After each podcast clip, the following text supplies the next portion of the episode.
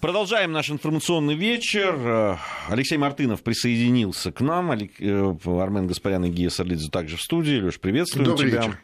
Программа о постсоветском пространстве. Говорили мы в предыдущем части о Мюнхенской конференции. И, безусловно, Э, с точки зрения там, э, постсоветского пространства, какие-то события, которые сейчас происходят на э, конференции ну, по безопасности случае, Мюнхене, происходят. Конечно, ну, конечно. например, там Многие... Порошенко потребовал да, журналистов России извиниться да, перед да. ним и страной, которую он представляет. Там, вот, нахамили в очередной раз нашим коллегам. Ну, это вот, обычная практика да. ну, последних лет я бы так сказал. Вот э, президент Молдавии Дадон поучаствовал там, повстречался с Сергеем Лавровым. Я видел а, в Фейсбуке у Марии Захаровой сообщение об этом.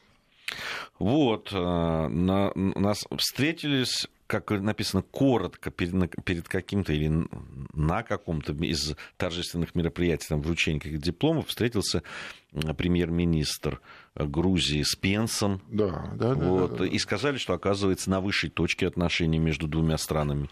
А ну... я когда был в Грузии, разговаривал с людьми, которые в том числе и в политике, они говорят, что американцы вообще забыли о существовании такой страны, как Грузия. Ну, знаете, Гея, вот вы тоже. Трамп, Трамп говорит, просто вообще здесь... Совсем не уважает.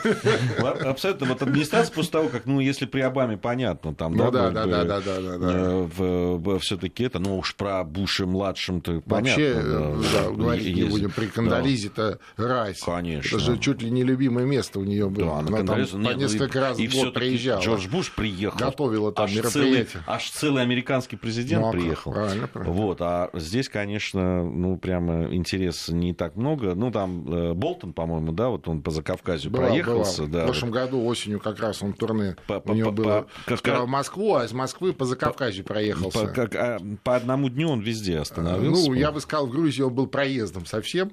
Ну, ну так, отметился на пять минут. А так, да, везде побывал. А, вот, э, э, ну и поэтому я говорить о высшем стадии, там понятно, что из своих цепных, цепких ручек не выпускают там э, ситуацию, есть там смотрящие, ну, конечно. безусловно, ну, собственно, обычно это посольство Соединенных Штатов Америки выполняет эту роль э, смотрящих. Там очень смешно, смешная история. Э, раньше э, посольство Соединенных Штатов Америки находилось в историческом центре Тбилиси, ну, довольно симпатичном таком месте.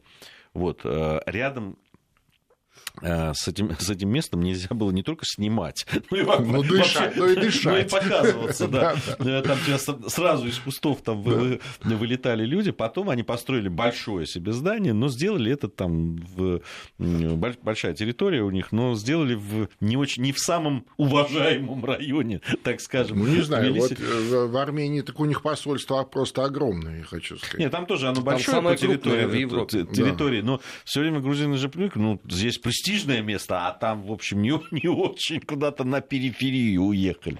Не в центре, не в центре города э, находятся. Но по, понятно, что... В общем, вот... Э, э, отражение и на конференции по безопасности и вопросы постсоветского пространства, но сказать, чтобы прямо что они прям превалируют, нет. Единственное исключение это, конечно, Украина. Ну, естественно. Естественно, и как бы кто ни пытался, так сказать, ситуацию представлять иначе, э, гражданская война, а, вооруженный конфликт на Украине, на Донбассе э, не прекращен. Да, он в тлеющей такой фазе, э, так сказать, ни войны, ни мира. Там периодически бывают обстрелы, периодически гибнут по несколько а, людей с каждой стороны чуть ли не каждый день. Но э, понятно, что так сказать, такая ситуация, она крайне опасна вообще для Европы в целом. И не обсуждать ее на такой площадке, как Мюнхенская конференция по безопасности, а в первую очередь это э, имеется в виду безопасность в Европе. Собственно, она и родилась, эта конференция, из, так сказать, недр ОБСЕ, Организации по безопасности и сотрудничеству в Европе. И конечно, Европу это так или иначе беспокоит, что с этим будет дальше. Вот анонсированы выборы, президентские выборы на Украине, там началась кампания в полный рост, на прошлой неделе закрылся уже шот-лист кандидатов, а, зарегистрировано 44 кандидата, и вот как это будет на время, значит, вот выборов вроде бы а, тема Донбасса ушла в сторону, хотя я не знаю, как это может быть, но тем не менее это так. Вообще, мне представляется, что вот эта кампания, которая началась, и вот эти выборы 31 марта, которые состоятся на Украине, это не, это не выборы президента Украины. Это э, борьба или выборы, или борьба через выборы за пост э, главного олигарха Украины. Ну, потому что Украина такой олигархический режим, и пост главного олигарха там важен с точки зрения того, кто будет следующую каденцию богатеть. Но тогда получается, что это выборы между Порошенко и Коломойским. Совершенно потому что Коломойский занес на две точки. Совершенно точно. А Порошенко в личном качестве пытается сохранить за собой этот стул. А Коломойский, так сказать, как такой, знаешь, Карабас-Барабас на правую руку одел этого веселого Зеленского. Зеленского, да, на, на левую бабушку с рулем на голове, и давай. Скаж, она скажи, без руля скажи уже, мне тогда, пожалуйста, а, получается, что среди олигархов украинских нет людей, которые готовы были поставить на нормальные отношения с Россией. А чем, знаешь... это, а чем это объяснить, э, учитывая все-таки э, то, что две страны очень, ну, да, бы, я, понятно, понимаю, по, я понимаю. что касается экономики, очень интегрированы. У нас есть такое заблуждение, что э, это олигархи определяют повестку, и исходя из определенной и, и, ими повестки, э, они дальше действуют. На самом деле наоборот. Э, олигархи украинские устроены таким образом, ну, их всего несколько человек, вот больших, вот в сегодняшних реалиях два, наверное. Вот Ахметов из-за войны на Донбассе сильно, так сказать, потерял.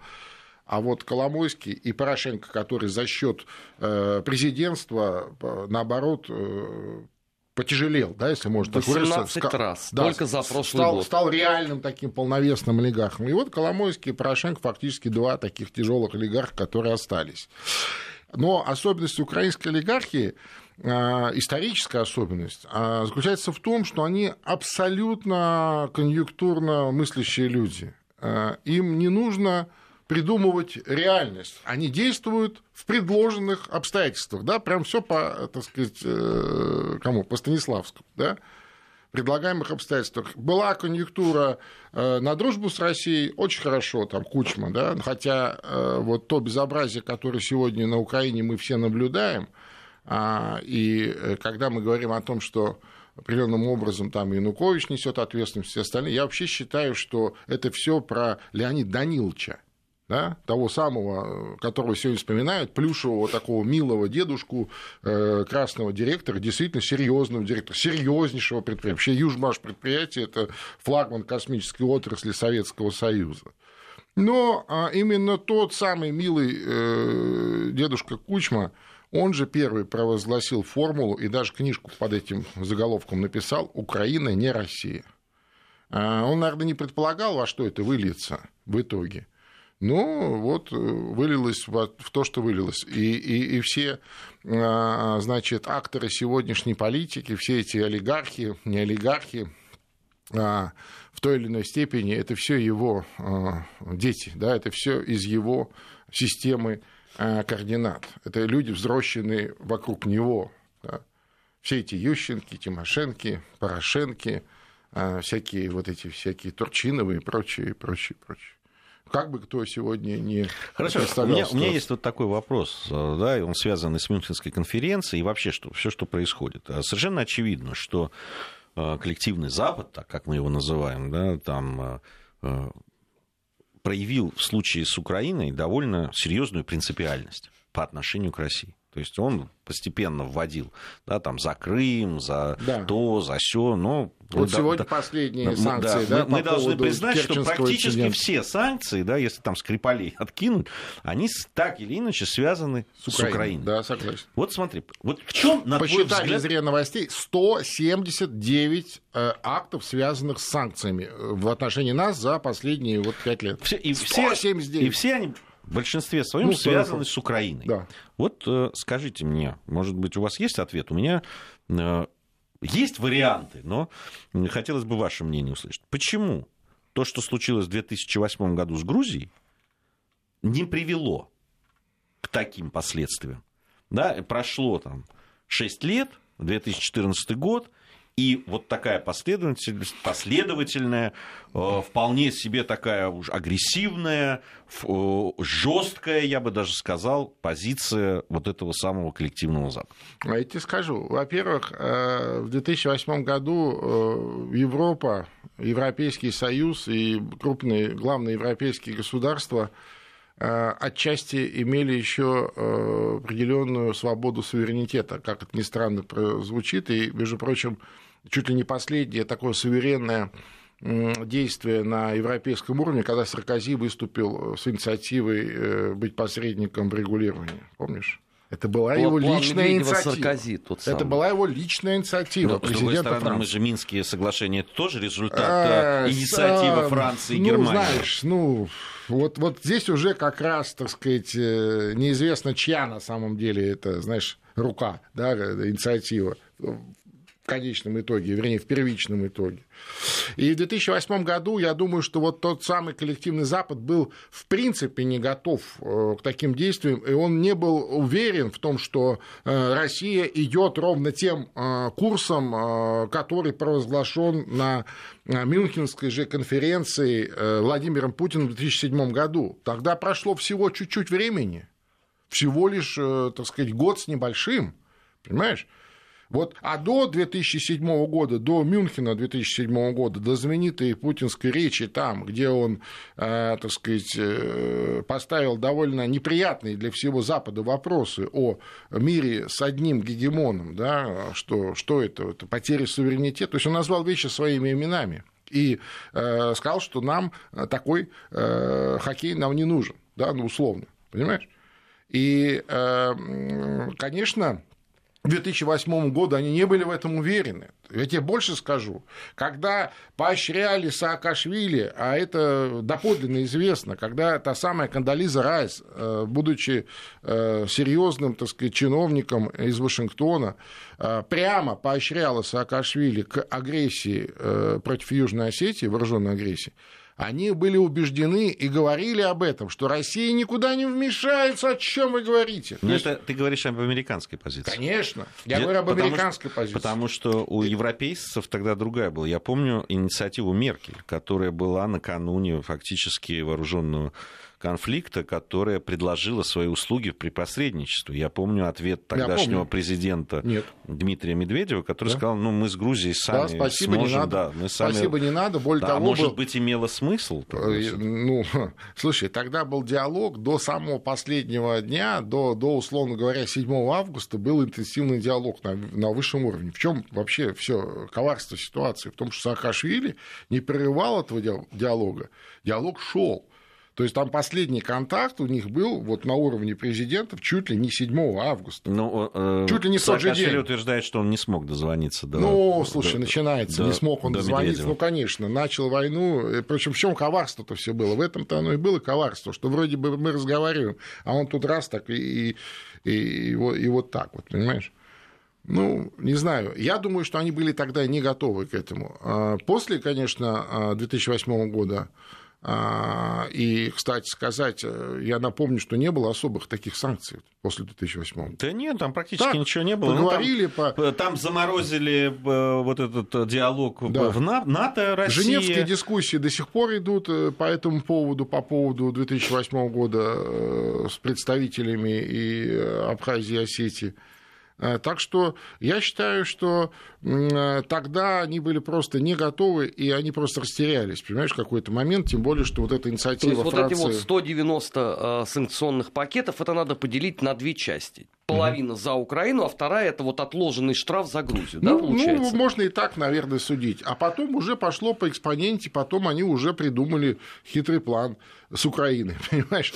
Ну, а там его и придумывать было особо не надо, потому что при таком а, замечательном Януковиче, который мечтает, так сказать, о, о, о, о безвизе с Европой и о, о каком-то там плане с, вот как он назывался там, Евроассоциация, да, вот да. этот э, договор, он же, он же хотел этого.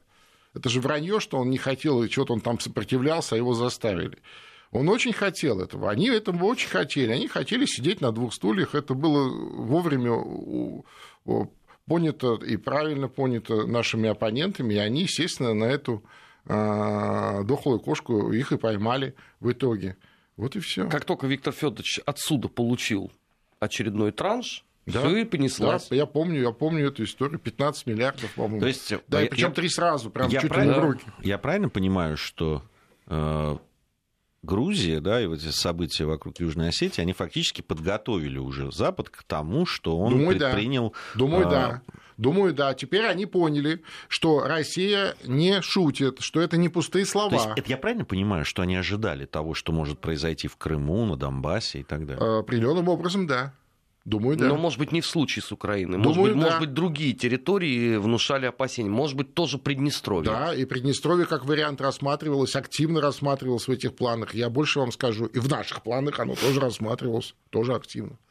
И э, это совершенно такая, мне кажется, э, э, в то же время мне кажется, что и э, наши все структуры и руководители прекрасно понимали, какова будет реакция коллективного Запада, скажем, вот на Крым. Я, ну, может быть, Прекрасно с, с чем-то соглашусь, э, но мне кажется все-таки, что дело э, в объекте все-таки Грузия для этого самого коллективного Запада не представляла ну, такого интереса. И, да не в Грузии и, дело и, вообще. И, ввязываться Слушай, вот в эту историю. Они, не в Грузии дело вообще ни разу. А мне кажется, я все-таки, со всем уважением это, к не, любимому не, а грузинскому мне, народу. Наоборот, я говорю, что я при всем уважении к своей второй родине и к грузинскому народу, я говорю о том, что для, как раз для Запада он ну, считал, что начинать что-то серьезное из-за такой маленькой Только там, и незначительной за, за исключением одного человека, Маккейна. Вот ну, слушай, это, Маккейн, это действительно серьезная была В 2008 году Украина было очень сама важно, по себе. Да, это, им это, было это... очень важно сломать волю. Понимаешь, нашу волю. Еще раз, 2007 год, Мюнхен, Мюнхенская речь Путина. Я напомню, что э, в э, марте 2008 года случились президентские выборы. Путин произнес Мюнхенскую речь и ушел с поста президента. Да, он стал премьер-министром. Но появился новый президент, понимаешь? И были определенные иллюзии, в том числе у того самого коллективного Запада, что вот тот, который Мюнхенская речь, этот Путин, он какой-то злой, злой какой-то человек. А вот добрый, хороший человек, который любит всякие айпады, айфоны, э, извините за, э, значит, э, вот, понимаешь? И что вот здесь по-другому. Ты помнишь, как визит, первый визит Медведева в, в Америку в качестве президента, когда его Кандализа Райс водила за ручку по Стэнфордскому университету, показывала, где что у них там лежит и стоит и так далее. Понимаешь? Вот что, вот что происходило. Да? Это была попытка сломать. А, напомню, а, сперва в том же году случилась а, Ливия. Помнишь? Когда нашего посла отозвали, который там, так сказать, какую-то не ту телеграмму прислал.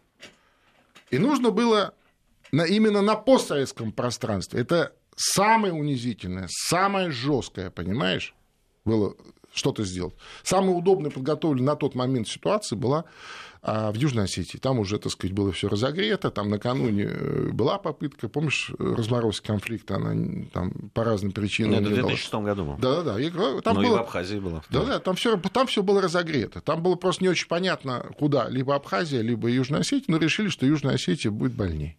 Вот и все. Вот и все. Ну, в Южной Осетии там реальные были очень напряженная обстановка конечно, в то конечно. время. Я, я перестрелки я про это говорю. Я про это и говорю. Да, там очень было запутанное с точки зрения, да, там вообще да, логистики, да, потому да, что да, совершенно в шахматном порядке располагались. Там все оно вот так переплетено, переплетено конечно, конечно, конечно, далее. конечно. Вот и все, понимаешь? Вот тебе и весь этот. А то, что у них там не получилось, ну да, не получилось. И вот тогда они действительно поняли, что это не шуточки, что 2007 год, Мюнхен 2007 года, это программа действий на много лет вперед России. И неважно, кто сегодня президент. Понимаешь? Важно, что Россия встала на суверенный курс, и она будет отстаивать свои суверенные интересы всеми доступными средствами, в том числе и военными. Давай не забывать еще теорию Бжезинского. Он же говорил о том, что э, Россия не будет без Украины. Если бы он сказал бы, что Россия не будет без Грузии, то, может быть, э, ну, туда может ставка быть. была ну, бы может сделана. быть, но, но Бжезинский, Мне... слушай... Я мы можем продолжить сейчас да, это обсуждение, тем более с Мюнхенской конференцией прямая да, параллель. Вот. Но все-таки, мне кажется, здесь я на, на, на стороне Армена. Мне кажется, что, конечно, объект здесь очень важен. Украина ну... это, это более... Это ну, давайте сейчас вот новости. После новостей я скажу, скажу что это, и ты со мной либо согласитесь, либо поспорите. Бывшие. Бывшие. О жизни бывших социалистических. Как они там? Продолжаем нашу программу. Мы практически не прекращали. У нас тут дискуссии продолжаются. У нас тут очень интересный да. подсчет демографии. Да.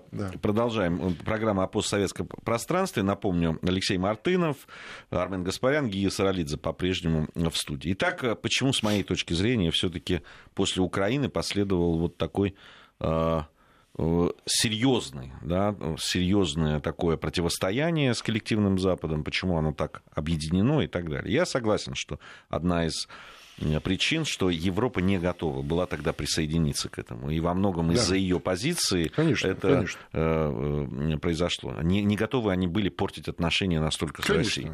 Конечно. Это, это безусловно. И экономически, и политически, и политически и хочешь, да, они надеялись на другое развитие да. событий. Да. Это первое. И важная очень составляющая. Но я бы вот на какие две вещи еще обратил внимание. Все-таки почему Украина? Украина, в том числе и для Европы, это да, страна очень и место символичное. Да, это все-таки, если Грузия, ну, Европа, для Европы относительная, то Украина это Европа. Ну да. Это Европа, это, это серьезное, большое ну, по европейским, по, по европейским меркам да. государство. Да, это все-таки там к тому моменту 40 там, с лишним миллионов э, населения, 45, по-моему, да, там был на, на этот момент. На 2014? Да. Нет, Меньше. нет, был, был около 40. Ну, хорошо. Ну, не, ну, 14 да, на 14 да, но, но при, при, при да, сказать, развале значит, Советского да, Союза там 50 было да. с лишним. Вот, э, это серьезно, это страна, которая вот она рядом, это Европа, Европа, что называется, и здесь э, уже, э, мне кажется, другие действовали. И еще одна, на мой взгляд, немаловажная вещь. Саакашвили, как лидер да, тогдашний Грузии, как президент Грузии, был невероятно непопулярен в Европе. Это да, это правда. Его, это правда. Действительно, да. его манеры, да, его, да, да. Э, э, да, вот это э, такая нахрапистость. Ну, а, а, американизмы такие. Да, то, и... что, то, что готовы были прощать американцам. И даже принимать, политикам, я бы сказал. Да, да, да, им даже это импонировало. Да, да, да. То как то... бы они были не готовы к такому поведению да, какого-то там Саакашвили, неизвестно откуда. Евро... Согласен. Поэтому европейцы, Согласен. конечно, в этом смысле э, очень Согласен. Э, важны. У нас э, идут срочные новости в связи вот с этой да. та, та трагедией, которая случилась в Питере. Сейчас к, зданию института вот этого на улице Ломоносова в 17.40, я напомню, там обвалилась кровля центральной части здания университета. Приехал исполняющий обязанности губернатора э, Петербурга Александр Беглов. По информации очевидцев, в здании запертым в кабинетах оказалось 21 человек. Сейчас на месте Что? работают спасатели. Улица Ломоносова перекрыта от моста через Фонтанку до пяти э, углов. Но это самый центр исторического Петербурга, если кто не знает. Несколько человек уже известно, что пострадали при обрушении перекрытия в университетском здании. Источник в службе скорой помощи об этом сообщил. Предварительно есть пострадавшие, количество уточняется, сказал источник. Это вот вся информация, которую мы сейчас имеем. Естественно, будем держать вас в курсе дела, и наша информационная служба сейчас выясняет все подробности того, что произошло в в Петербурге, и главное, надеемся, что все-таки обойдется без жертв. жертв. К сожалению, в последнее время очень много таких новостей. Ты обратил внимание? Да. То газ, то что-то еще. Ну да, такое случается. На самом деле, ты знаешь, я работаю в информационном потоке да, я давно, понимаю, и, я понимаю, и, и, и, и это такими волнами случается, Конечно. к сожалению. Так вот, э, вот я бы обратил внимание, еще возвращаясь к теме нашего разговора, я бы обратил внимание вот на, на эти вещи. Все-таки Украина это очень крупное по европейским я меркам согласен государство. Полностью. Я полностью с тобой согласен, и мы, в принципе, говорим-то об одном и том же. Просто э, здесь уже была подготовленная история, выверенная, а, и евробюрократия уже была э, к этому времени отформатирована достаточно жестко. То есть они уже не э, имели какого-то особого мнения. Ты помнишь же, когда вот развивался этот кризис на Украине, собственно, что случилось с Януковичем, да, то есть вот европейские министры иностранных дел все вместе приехали, э, дали ему гарантии европейские, Европейского Союза, и все, и они, э, а, а американцы поступили так, как считали нужным. Просто как считали. Ну, здесь тоже надо эту историю Но здесь американцы поделить. же напрямую обманули Россию. Да, конечно. Они, и Россию, они же, и Януковича, они всех. Конечно, просили конечно, уговорить конечно. Януковича да, не да, применять да. Именно, военную именно. силу. Да, да, я тебе об этом и говорю. Я же ровно об этом и говорю. Вот. И поэтому здесь уже, знаешь, никто не стеснялся. Если в 2008 году было непонятно, как будут э, реагировать на те или иные вещи русские, да, то здесь было всем уже все понятно. Никто не стеснялся, действовал просто по своему сценарию, тупо, нагло, цинично, все. Но тем более, что Янукович сделал все возможное для того, чтобы самый негативный сценарий для него лично и для Украины был реализован. Ну, я тебе скажу, в 2010... Он это даже сам признал я тебе... спустя пять лет, да, я что его скажу... развели как лох. Я тебе скажу, что в 2010 году те же самые американцы сделали все, чтобы президентом Украины стал именно Янукович. Они тогда уже проектировали эту э, всю историю. Я напомню, кто э, вел его кампанию, который сейчас, так сказать, э, за это отдувается в американских судах. Манафорт. Американец. Американский известнейший политтехнолог. Не, ну надо же было исправлять, извините, то, что получилось во времена Ющенко, который был вот ну, главным слушай, проводником позиции считаю... США и получилось, да. на удивление, отвратительно. Я вообще считаю, что в 2010 году нам надо было жестче относиться к президентским выборам на Украине. Я считаю, что э, в 2014 году мы не должны были признавать те безобразные выборы э, Порошенко, которые он, так сказать, тогда провел во время войны, по сути.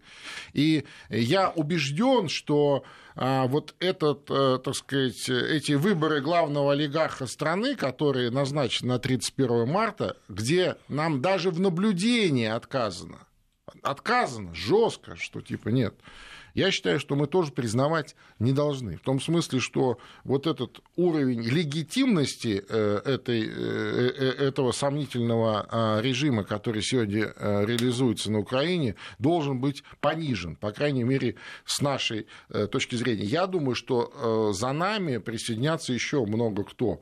И нужно уже жестче к этому относиться. Знаешь, а то мы все ждем, что как-то оно изменится. А почему оно должно измениться? Леш, ну в 2010 году было невозможно. А, у нас мы продолжим совсем скоро, и э, сейчас у нас небольшая пауза, после которой информация по поводу того, что в Санкт-Петербурге происходит. Э, затем мы продолжим программу «Бывшая» о постсоветском пространстве. Я напомню, Алексей Мартынов, Армен Гаспарян и Гия Саралидзе в студии Вести ФМ. Вести ФМ.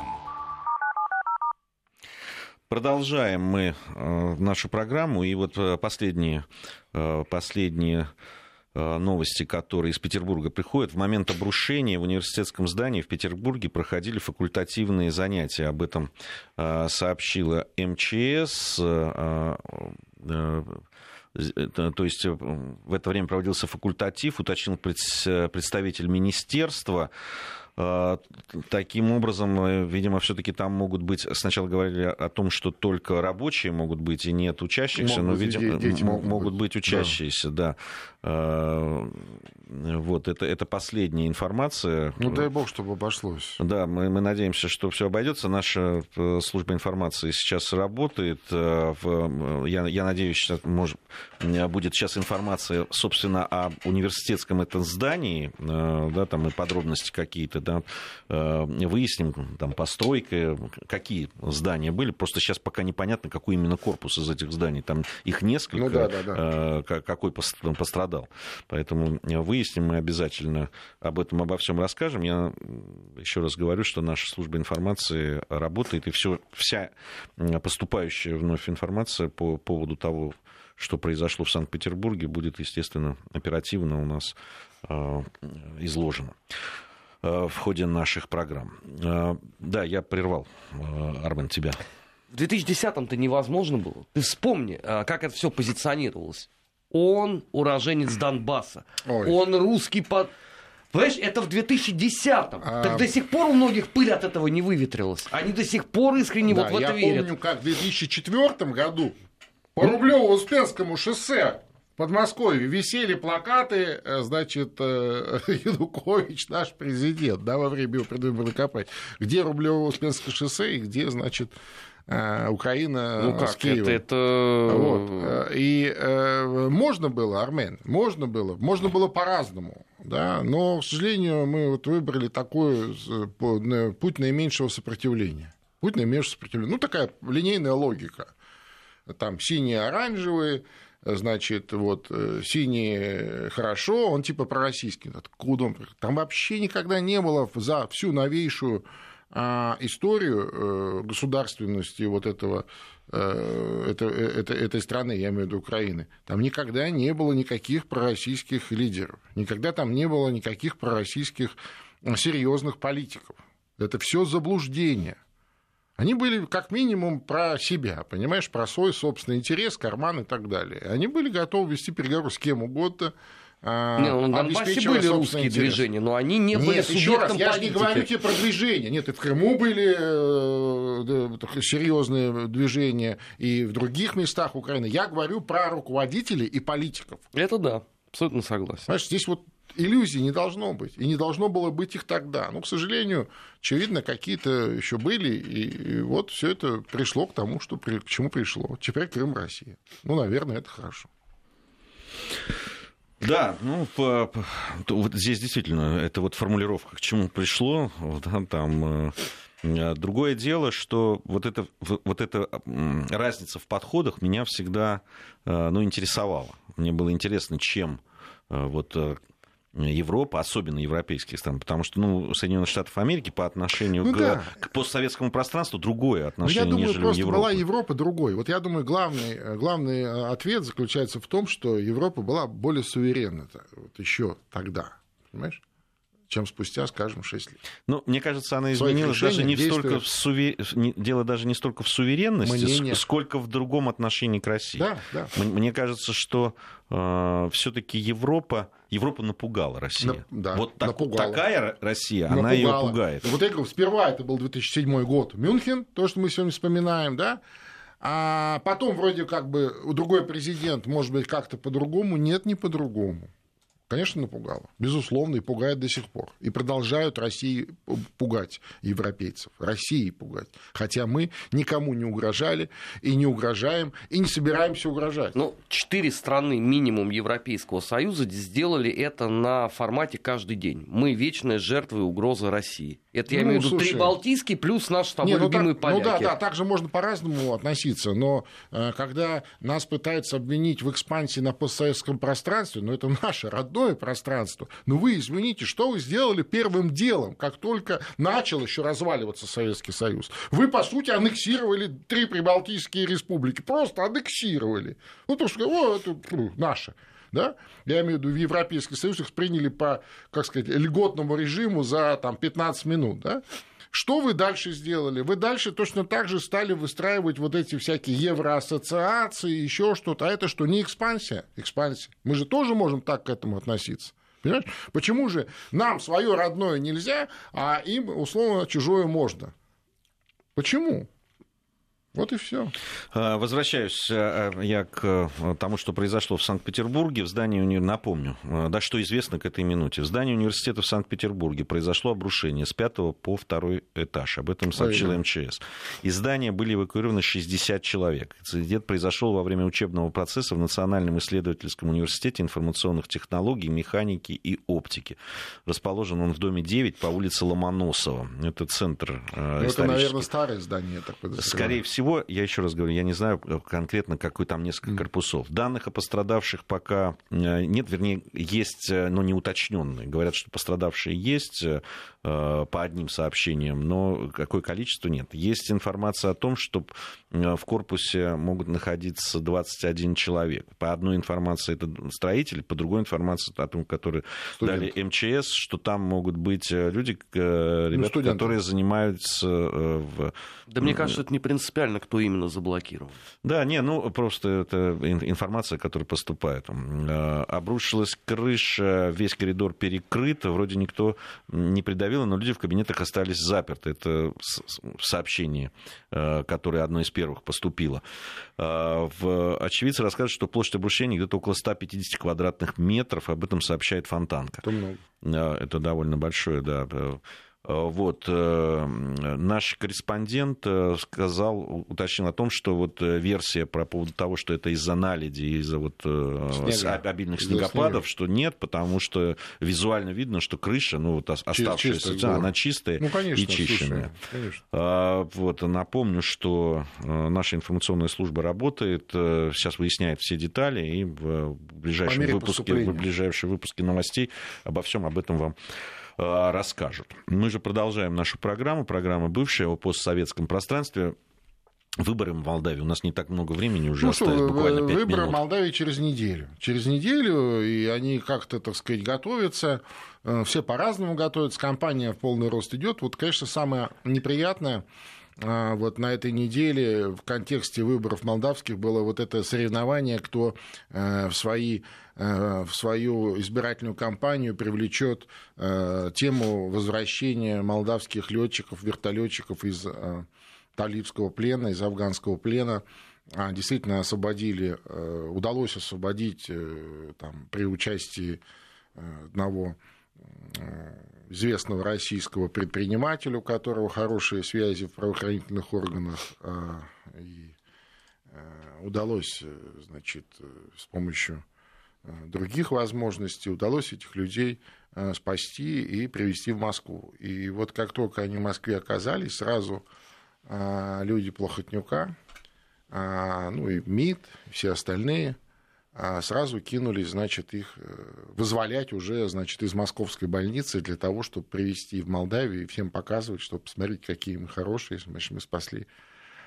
Хотя, конечно, понятно, что в таком состоянии людей туда-сюда двигать. Ну, представляешь, они еле живы, там остались три года в яме сидели. Ну, вообще удивительная вещь, циничная очень вещь. Конечно, Плохотнюк крайне циничный человек.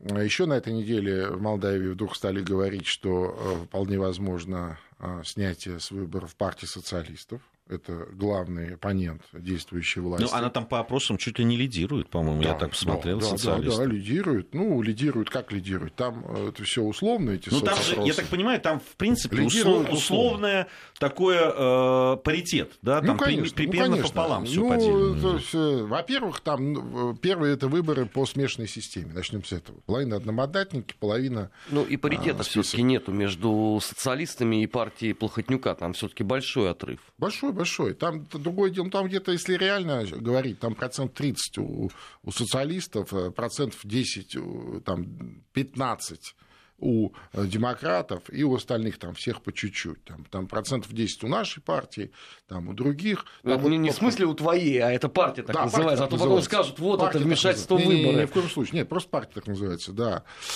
А, значит, и, эм, э, ну да, но, но, но независимо от этого, понимаешь, там по-другому система политическая устроена в Молдавии. В Молдавии Плохотнюк привык не на выборах выигрывать, а просто покупать уже выбранных. Зачем ему мучиться, значит, на выборах, тем более с таким огромным антирейтингом, который у него, и, естественно, у его партии, ну, правящей партии, э, ему это будет тяжеловато сделать. Э, я думаю, что так сказать, выборы как-то состоятся через неделю, но мы еще в следующую субботу обязательно это обсудим. Просто будет уже э, что подвести в смысле итога в день тишины. Ну, у них день тишины, у нас-то мы можем подводить итоги кампании, мы это и обсудим. Вот. Поэтому, мне кажется, мы лучше в следующую субботу побольше этому уделим внимания. А, а сегодня еще хотелось бы вспомнить на этой неделе такие интересные переговоры, такой интересный трехдневный визит в Россию э, президента Беларуси Александра Лукашенко, который вот буквально вчера закончился этот визит, три дня он был в Сочи, гостил у президента Путина, они играли в хоккей, катались на лыжах.